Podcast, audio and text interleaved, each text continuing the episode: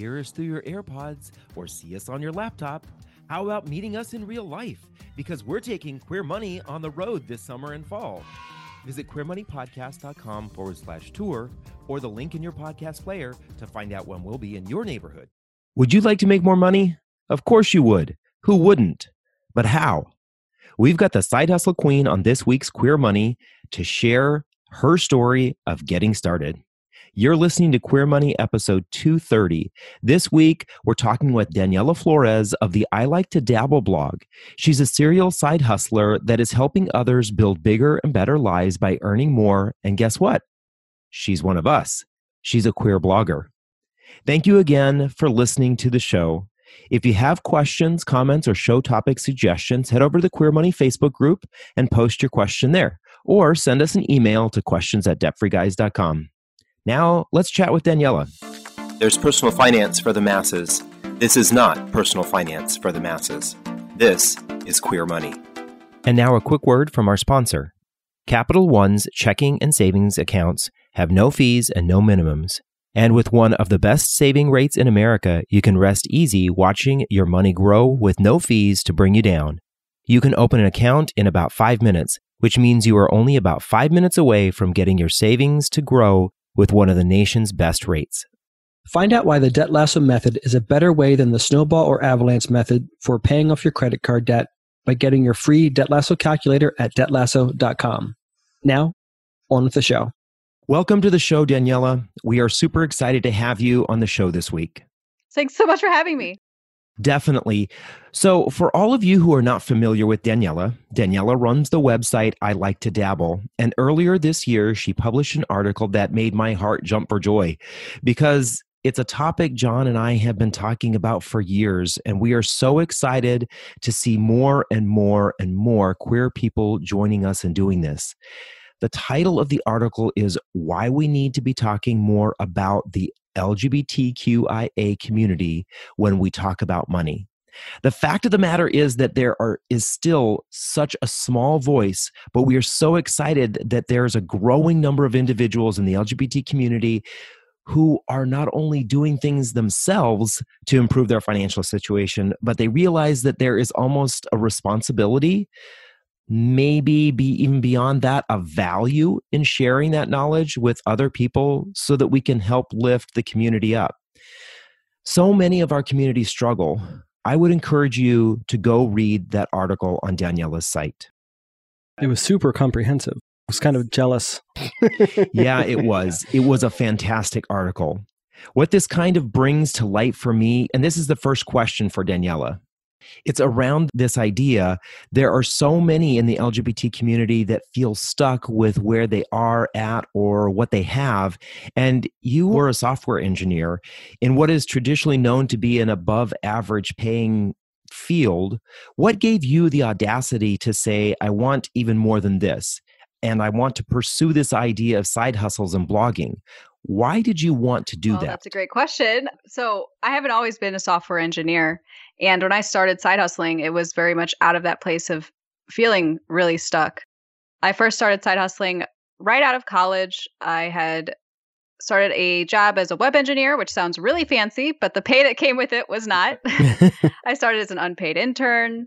I later was hired full time, making $30,000 a year. And after health insurance and everything that gets taken out, it was barely $2,000 a month.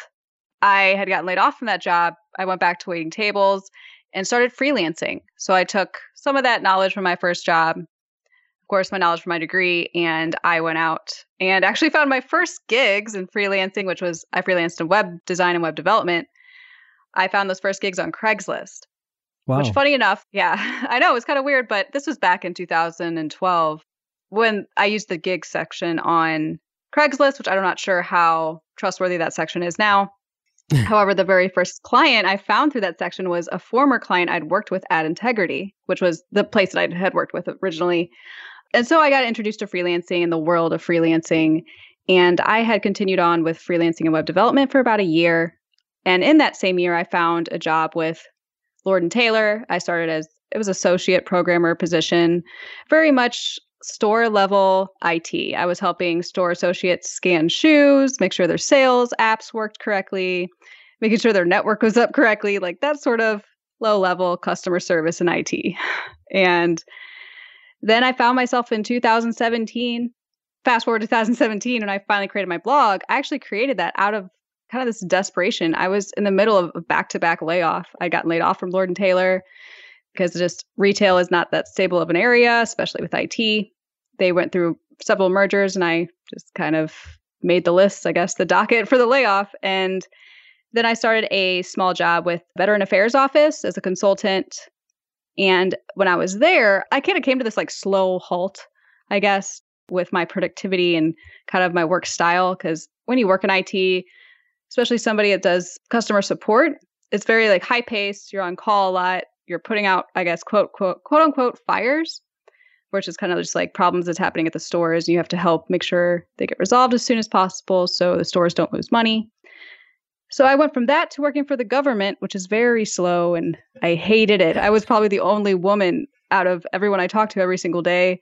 It was such a disconnect and I, I just felt kind of powerless. So I started reading online about blogging and I wanted to create a hobby blog.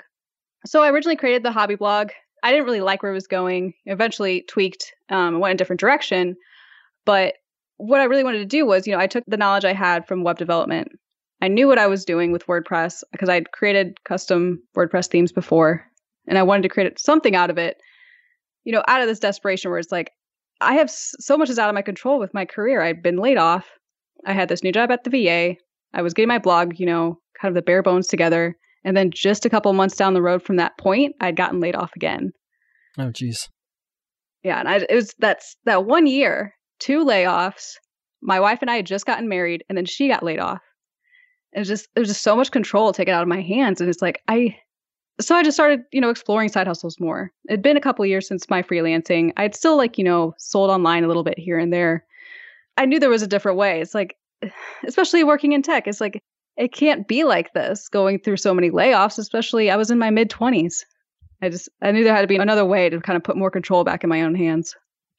I think it's interesting your story because we're often sold this paradigm that you want to go work for corporate America somewhere so that you can have this job security that seems to elude so many people these days. But I think that was that was kind of created during the industrial revolution when you were a cog on an assembly line. and It was just a lot easier to keep an employee than it was to retrain one.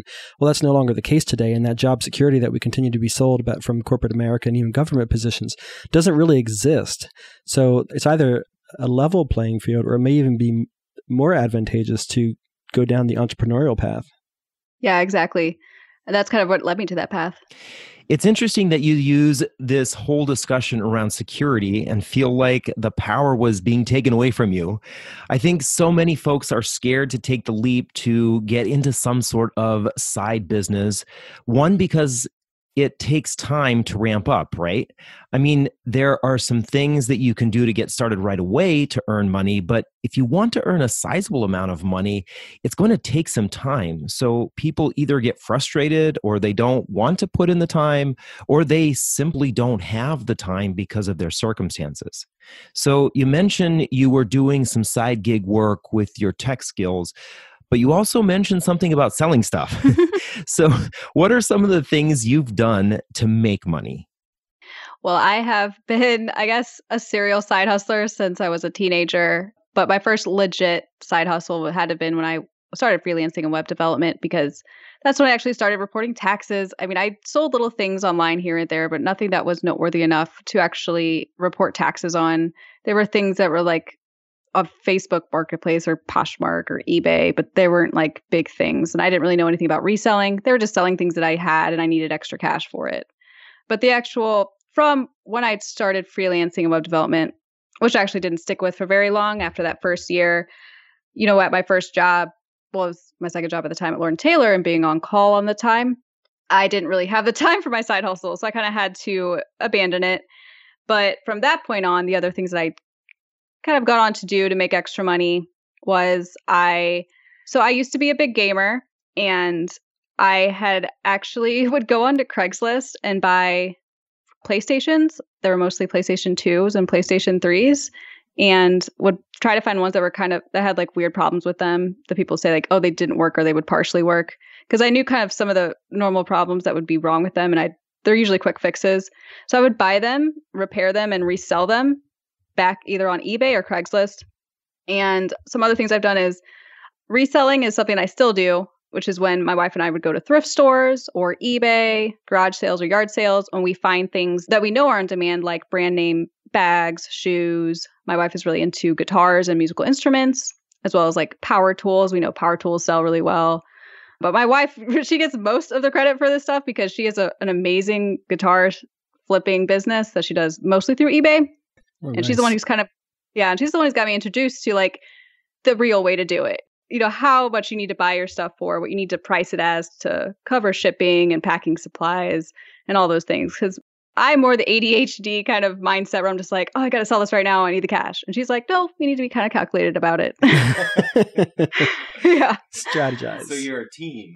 Yeah, we are. Yeah. So the selling part is still, you know, it's mostly her thing now because a lot of my energy does go towards, I like to dabble in my blog, but I also do freelance writing. I've gotten very much into freelance design as well. A lot of my side hustles towards the end of college or right after I got out of college was I would live paint at festivals and like EDM sort of style shows because a lot of the venues here in St. Louis will let you go to them for free if you want to live paint, quote unquote, live paint, which is just you show up and you just paint while you're there. And you can bring pieces with you that you want to sell. And then I usually never price the pieces when I have them out. I just have people come up and offer me stuff, uh, offer me the amount that they want to buy it for. And then I usually tell them how much I want to sell it for. And that's something I did for a little bit.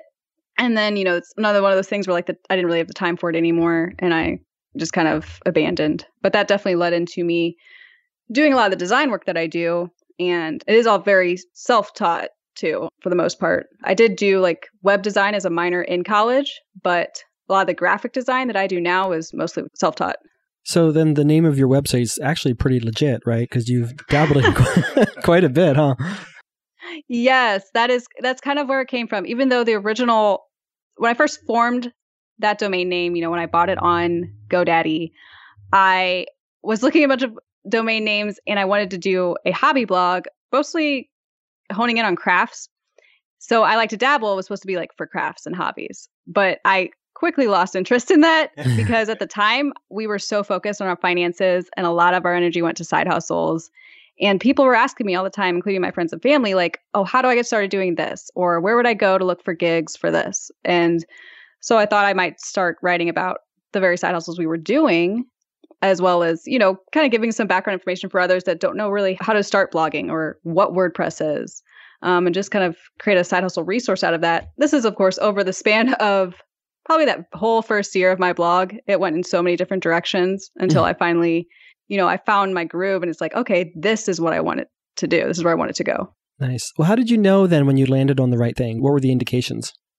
The indication was when I tried to write about hobbies or crafting or just anything that was trying to make it fit like what I wanted to do with the blog. I wasn't really that, I guess, invested in it. I didn't really enjoy it, especially like when I craft or when I do any sort of hobby thing, paint, I don't want to sit there and take a picture of every kind of process I'm doing and, you know, like analyze what's supposed to be something that's very relaxing for me. So it made it very stressful. And I was like, I can't do this. I don't think this is the right direction to go with this blog. And I have no idea what I would do with it if this is what I'm going to do. So it actually, you know, I first started writing just a couple of things about, you know, what we were doing, like side hustles we're doing to pay off debt or these little things. And some of the questions I was getting is like, oh, this is like this is some stuff I guess is there's a gap out there. These people don't know where to go and find this information. They don't know about all these different platforms you can find freelance gigs on or the different selling platforms that are out there people can use to either resell items online or sell their own stuff online that aren't eBay and Craigslist. There's other stuff out there. And what to do with that side hustle money? Like how do you pay self-employment taxes? You know, where do you save that money? What do you do when, you know, obviously the budget comes into play? Like how does this all you know come together and at the same time we're learning that too so it was it was more like a i guess it just fell in line with our life at the time and it kind of like it made me really excited when i started writing about it so i was like okay this is what i want to do instead this is what i'm excited about I love that. It's so familiar sounding because you're describing what so many people in many different spaces, but especially in the law of attraction space, talk about this whole idea of you don't need to be swimming upstream. When you're swimming upstream, it's just so much more difficult. And when it starts to feel right, you know you're heading in the right direction. Yeah, exactly. It, it doesn't mean you're going to be instantaneously overflowing with cash or sales or whatever the case may be. But if it doesn't feel right, don't force it. If you're forcing it, you're not going to stick with it very long. It's kind of like what John and I said when we were paying off our debt. If we didn't have at least a little bit of fun during the whole process, we knew we were going to give up. If you want to start a business and you're forcing it and it's and you're struggling with it it's likely it's not going to last for very long. Yeah exactly. So i'm curious are you seeing with the way the economy is going post covid or i guess we're not really post covid it's kind of mid covid are you seeing a spike in traffic to your site and people more interested in starting side hustles and gig jobs? Yes i am now. Of course when covid first, I guess, came on the scene back in March, April, May. Those were the months where my traffic dropped a lot. But I guess not really a lot because I'm thinking of it more along the lines of the ad network that I'm a part of. So Mediavine, you know, at the beginning of the year, there was really high ad earnings on stuff. Of course, it depends on the content on your site, but the ad earnings dropped by more than half. Like in March, it just like plummeted. And they're like, they're just, they let everybody know, like, oh, our the ad spend is very low people traffic is dropping in some niches, but of course not all niches. So I did experience a large traffic drop, an earnings drop, um, and then that did kick back up in about July. I remember right when that was being discussed in the blogosphere about what was going on not only with ad spend but with traffic being part of the fincon community we were seeing our peers talk about it but also from articles i was reading online it was amazing to me that that we were seeing individuals, especially people in the travel space, they were seeing traffic and income drop by 70 to 80%. We ourselves experienced, I think, in April, I think April was our lowest month. From the previous year, we had a 35% drop off in our traffic. It was natural, right? I mean, everyone's eyes were on news and other things. And it sounds like for you, it has drifted back in the right direction. Yes. Yeah, April was definitely one of the lowest months for me as well. Yeah, we saw yeah we saw a, a big drop and it was kind of depressing, but we've seen a, an increase since. I guess that highlights an interesting and important point that there will be events, national or world events, or there will be seasonality that is going to affect your income when you have a side hustle or any business, right? You have to think ahead for those kinds of things. Unfortunately, we see so many businesses today that are shuttered because of this. And, and a lot of, from what we're hearing, is that these businesses were running for what many of us would probably call paycheck on a paycheck to paycheck basis. They weren't really generating enough income to set money aside so they could weather some sort of storm. It's like what we see so many in the real world doing with their personal finances, and that's kind of unfortunate. So I'm curious, what, in your opinion, what makes a successful side hustle? Successful side hustle. I don't want to say there is, you know, this is the exact successful side hustle you should do, or this is a, you know, this is a set field of side hustles you should do because these are the successful ones. But I think it comes down to three things. You have to first do some research about what's in demand, know what your schedule is, the kind of time that you have to commit to it, either weekly or monthly, and what kind of side hustles that would work with your personality type. So, one of the examples I like to bring up a lot in this kind of conversation because I've been asked this question a lot is I have a friend who runs a popular tarantula and reptile YouTube channel. It's it has blown up in the last couple years and it's her only job and she supports like her family on it. Yeah, it's really cool. She's actually the one who got my wife kind of onto tarantulas for a second as a hobby and we have one tarantula now. And that's one thing where it's like, all right, that's a great side hustle. I mean, originally it was her side hustle and now it's her full time job and she's killing it. But for me, that's not something I could do. I would never hold a tarantula or most reptiles, but she's great at that. I've been able to create a successful blog about side hustles and personal finance. That's probably something that she wouldn't be able to do. But right. we also have very different personality types. Like she's very comfortable in video. She's very natural at it. And I'm still getting comfortable with video, kind of pushing myself with it, doing TikToks and Instagram reels. But oh, thank you. So, I mean, yeah. So I think you have to be familiar with your personality type, something that you enjoy doing, something that's in demand, and that you have the time to commit to it. So, of course, it's going to be difficult with people that have multiple kids and multiple commitments after their job. And there are days and weeks where I struggle with it as well. It's, and I feel very overwhelmed, but I always, you know, kind of come back to like my schedule and kind of everything I have going on and like look at holistically and just there's days where I kind of have to force myself to do things.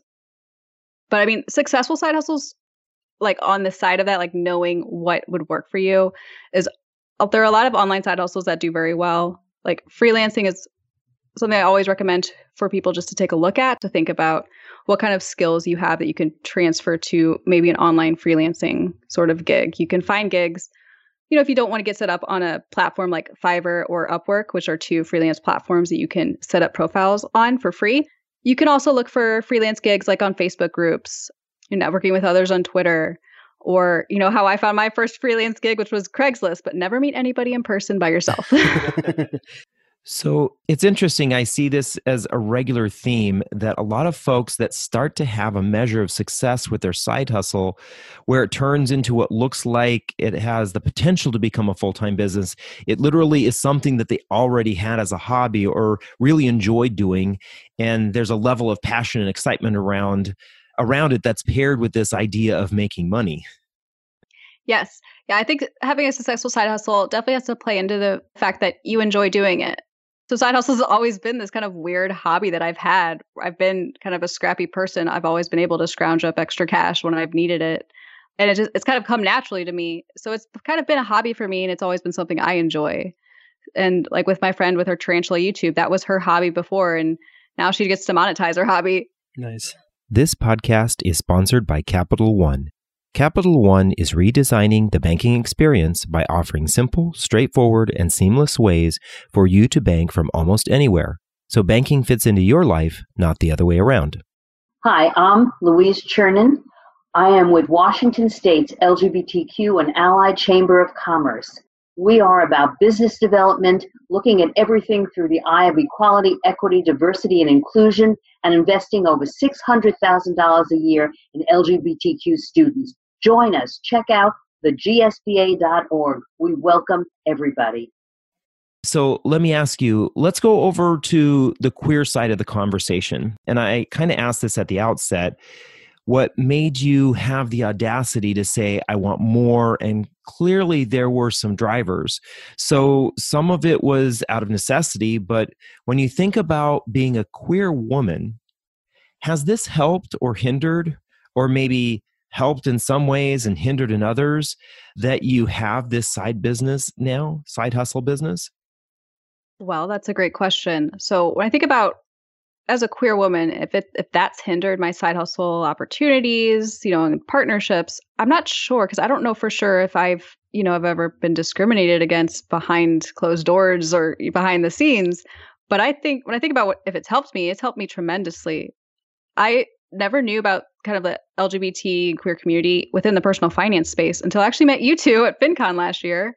And then I kind of started like following and networking networking with a couple people on Twitter and the kind of support and like just how welcoming and nice and just like a wealth of resource of people I found online within the personal finance space that were queer.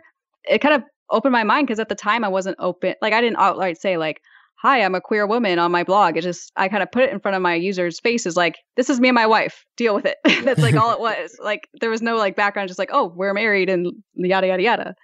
It was actually after meeting you two that I was inspired to be open about who I was on my blog and kind of be more direct with, I am a queer woman. This is my wife. And, you know, kind of talking more about who we are.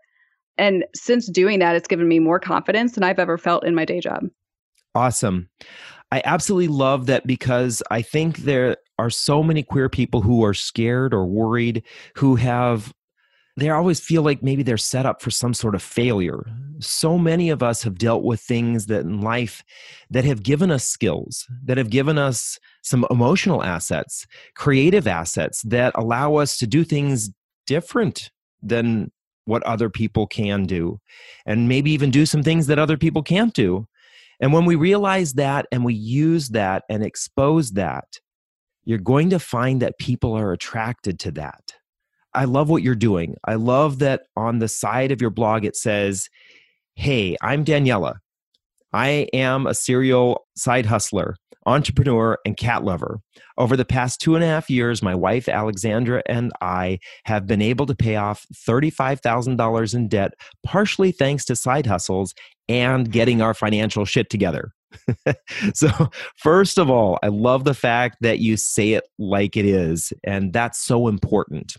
Getting our financial shit together is one of the best ways that we can help each other in the LGBT community to be examples for each other. Tell our stories. It's those stories that we get inspired by, and why we believe we need more folks, especially queer folks, in the personal finance space. I'm curious, as you've reached more financial autonomy, how has your confidence and your outlook on the world and what you believe yourself capable of achieving changed? It's changed tremendously. The stuff I'm doing today, three and a half years when I first started my blog, I never imagined I would be doing. I mean, sitting on this podcast right now, I would I couldn't even imagine it. And something else that came up that's come up a lot recently too, I guess, is I've I guess I've got gained more of a following on Instagram, and a large part of that following is very much Latina. And there aren't very many openly queer Latinas, especially in the personal finance space. And I've gotten a lot of the time now, a lot of these women are coming to me and they're like, I've never seen a openly queer Latina like you doing all these things. For one, a software engineer, and you're running this website on the side, and you're encouraging other Latinas that they can also build wealth like and you actually own assets like you you know but also like i'm i'm half american half white like my mom is white but my dad is from venezuela. So i definitely have that leg up. Or my mom is very much probably the financial guru in the family that's given me a lot of that knowledge. It's completely shifted my entire outlook just on like my entire life like the rest of my life because i didn't even think about financial independence or being able to leave my day job one day or being able to move out of the state, which is my wife and I are getting ready to do this next month in October. We're moving cross country. But three years ago, none of that was on my mind at all. I didn't even think about it. And this is the very reason why we need more queer people to share in whatever platform they're most comfortable doing it, how they're achieving financial success and, and autonomy, because we have so few examples of LGBTQ people who are successful. And if they are, it seems to be relegated to entertainment. That's not to disparage queer people in entertainment, but we do more than entertain people. We do more than dress people and do hair.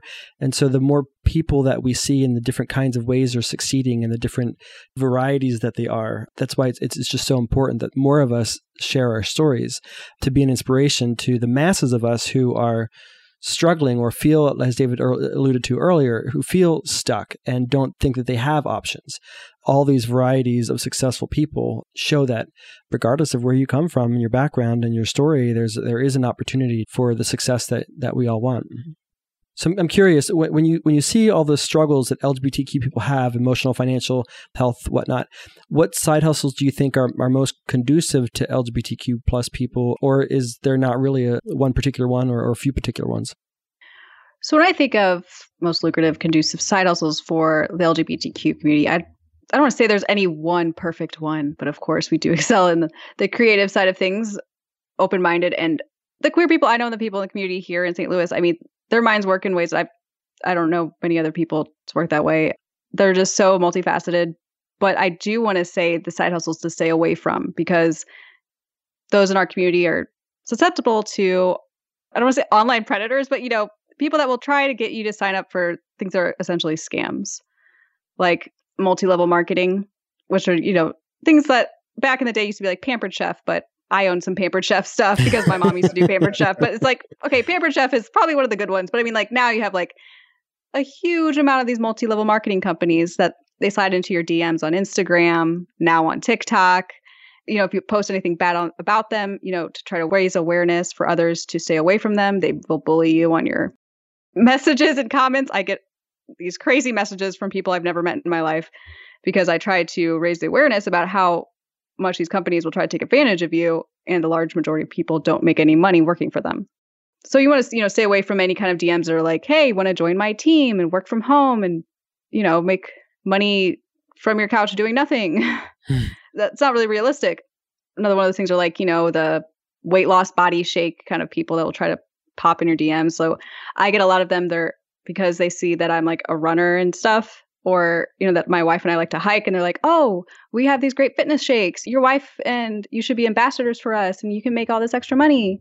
It's like, "No." But that's I only know to say no because I've fallen for scams before. Mm-hmm. and other ones are like forex trading, which I I've heard is not a good thing to go after. I'm not really sure what it is, but when you don't know what it is, don't do it. exactly. yeah. That's a fundamental rule of investing. If you don't understand it, don't buy it. exactly. Yes. So these kind of companies go after low income individuals, individuals that live in like rural communities, especially not just women, but they do target women. And I do know a couple of queer women that have been targeted for some of these companies, especially the fitness end of the companies. I don't know why they they message me so much either, but I don't know why it's a thing. Just stay away from it. Mm-hmm. I'm going to go back to this point that John made and, and kind of into what you're talking about here that being familiar with what you want to do as a side hustle, being kind of cautious to what's being presented out there. There are so many things. We are so many different kinds of people. The types of things that we have as jobs or hobbies right now are are just as varied in our community as the world in general. So, do you feel like just because you see people having success on YouTube as a makeup blogger or a drag queen, what are some of the traditional side hustles of folks in the queer community are having they're having success at? You don't have to feel like that you have to do that to fit into that mold. Go after what you love and are already enjoy doing.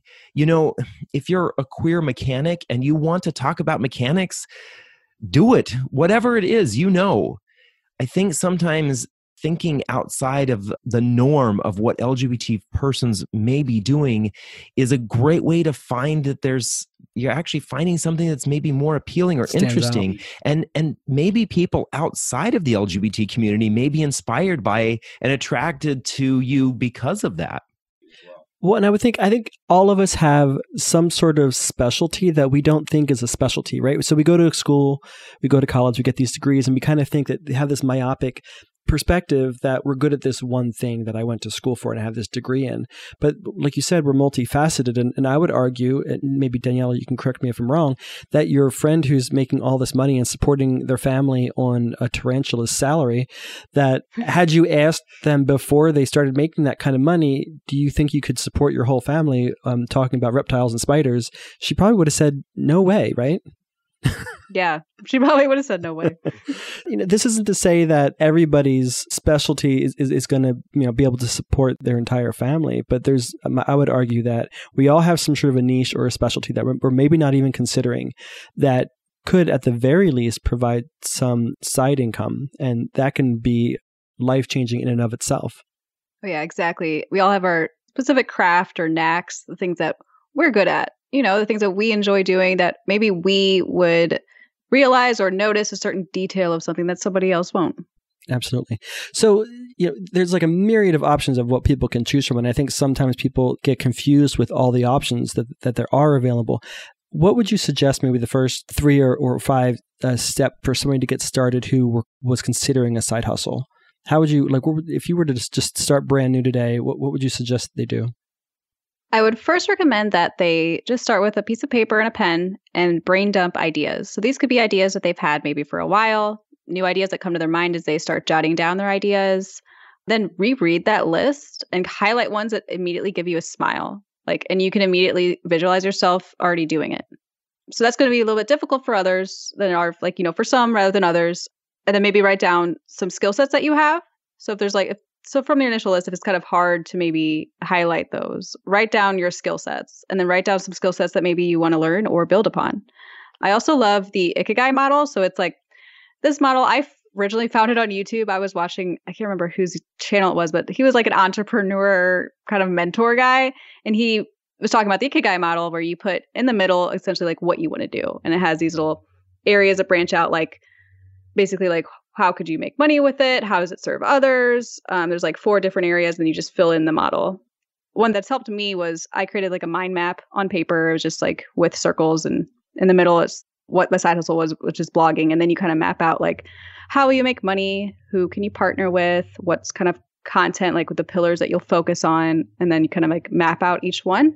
So it just challenges you to think more bigger picture of like how maybe it'll all work. It doesn't have to be exactly that way as you map it out, mm-hmm. just to like help you think about it.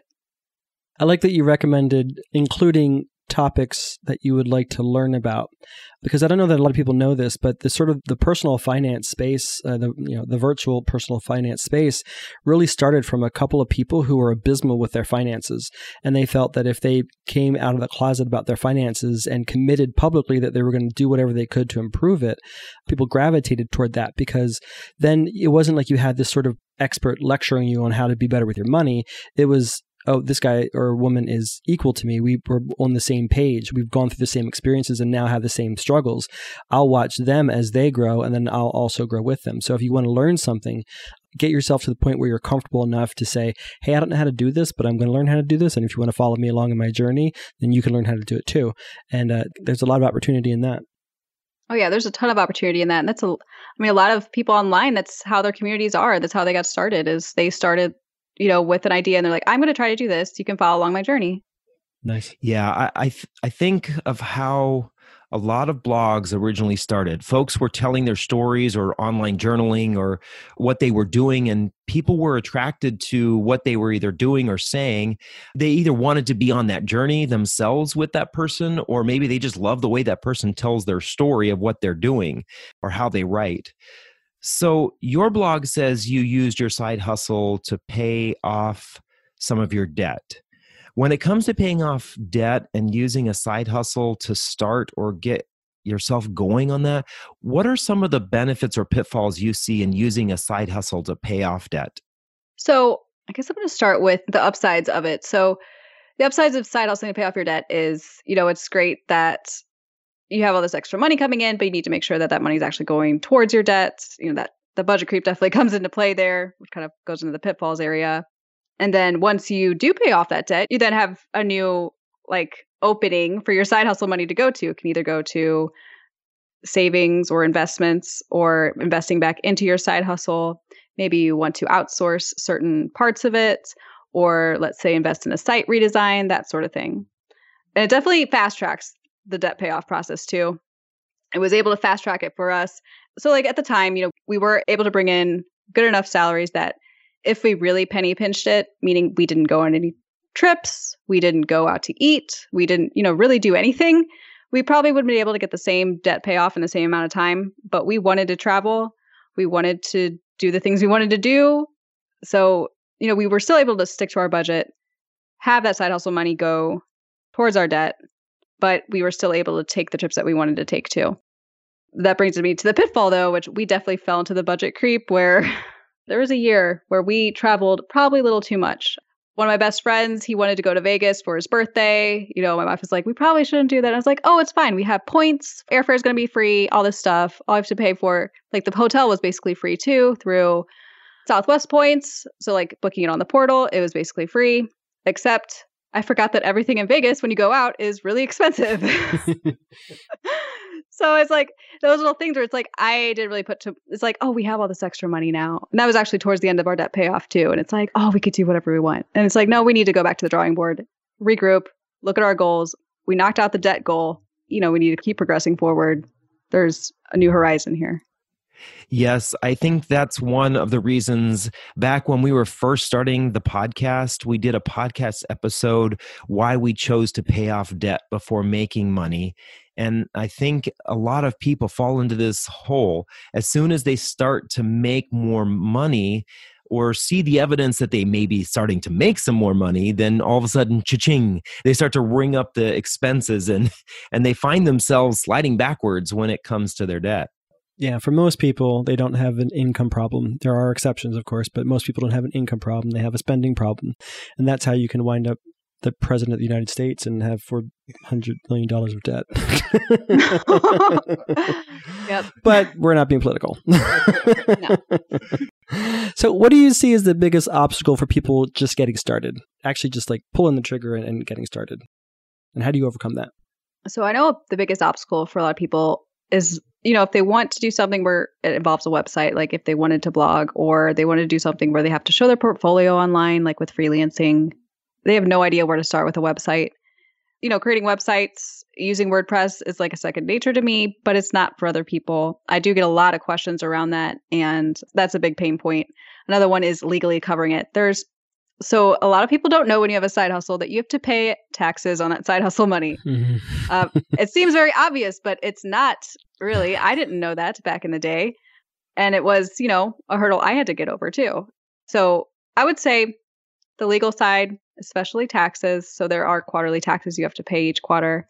That's because of the self employment tax that your employer usually pays for you at your day job.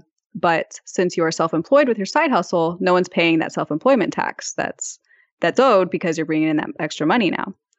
And another thing is you want to make sure that all that side hustle money is separate in a separate business bank account, which you actually don't need like an LLC for. You can still register for your employer identification number with your social security number like as a sole proprietor and be able to open your own business bank account. So then you can keep that money separate.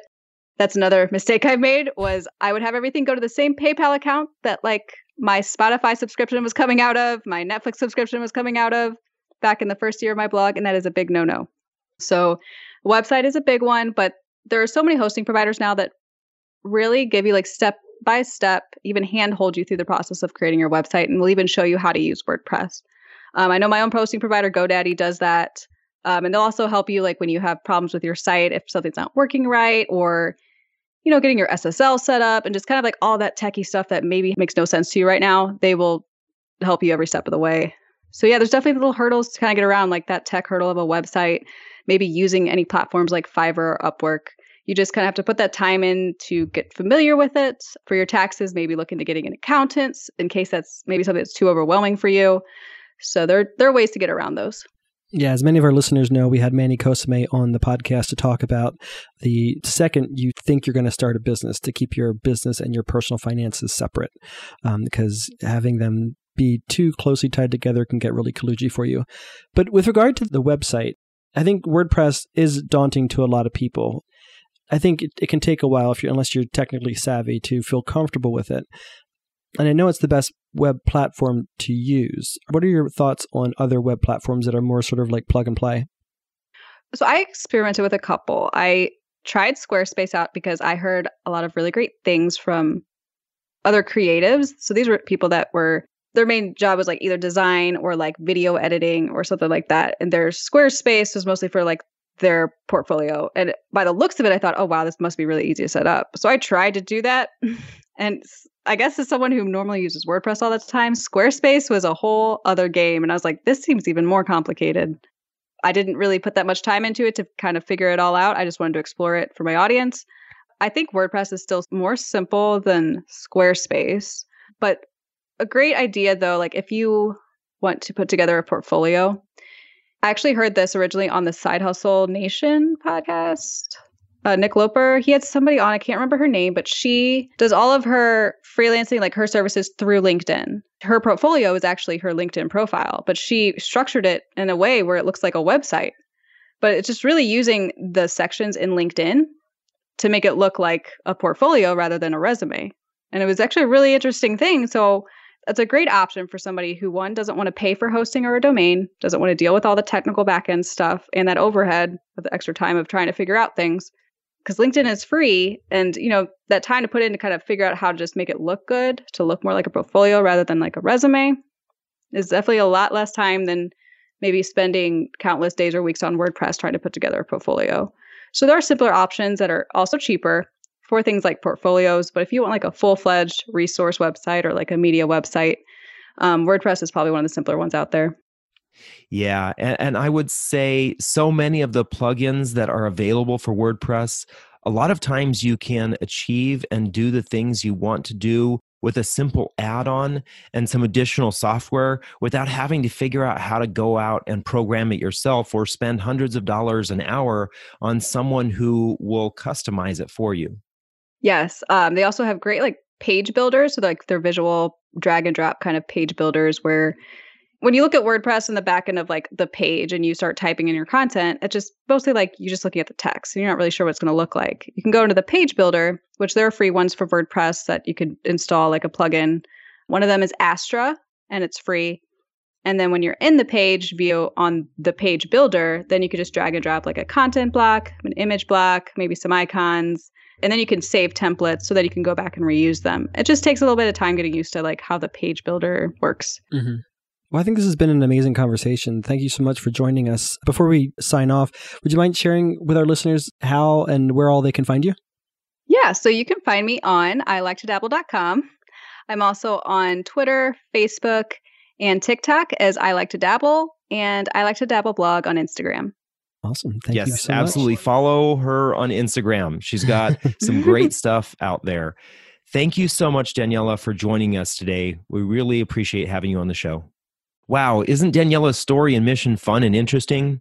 John and I, via this podcast and via our debtfreeguys.com blog, have always been encouraging more folks to dabble with entrepreneurship, either as a side or full time way of making money. Our queer money takeaway for you this week is to grab a piece of paper or your notes app on your phone. Write down 20 different ways you think you could earn a bit more money. Whether it's a hobby you love, some skill that you have via your job that you can exploit, or something you have been interested in or passionate about. Write them down. Kickstart your journey of discovery to becoming a queer entrepreneur.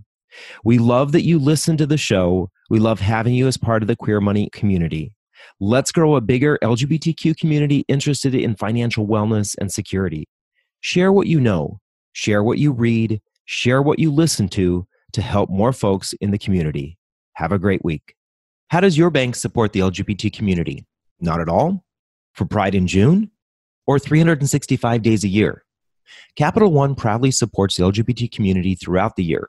Maybe it's time to support a bank that supports us. Go to debtfreeguys.com forward slash cafe for more info. Commit, trim, lasso, automate, monitor. That's the debt lasso method, and it's helped pay off over $250,000 in credit card debt in less than two years so far. See what it'll do for you by getting your free Debt Lasso calculator at debtlasso.com.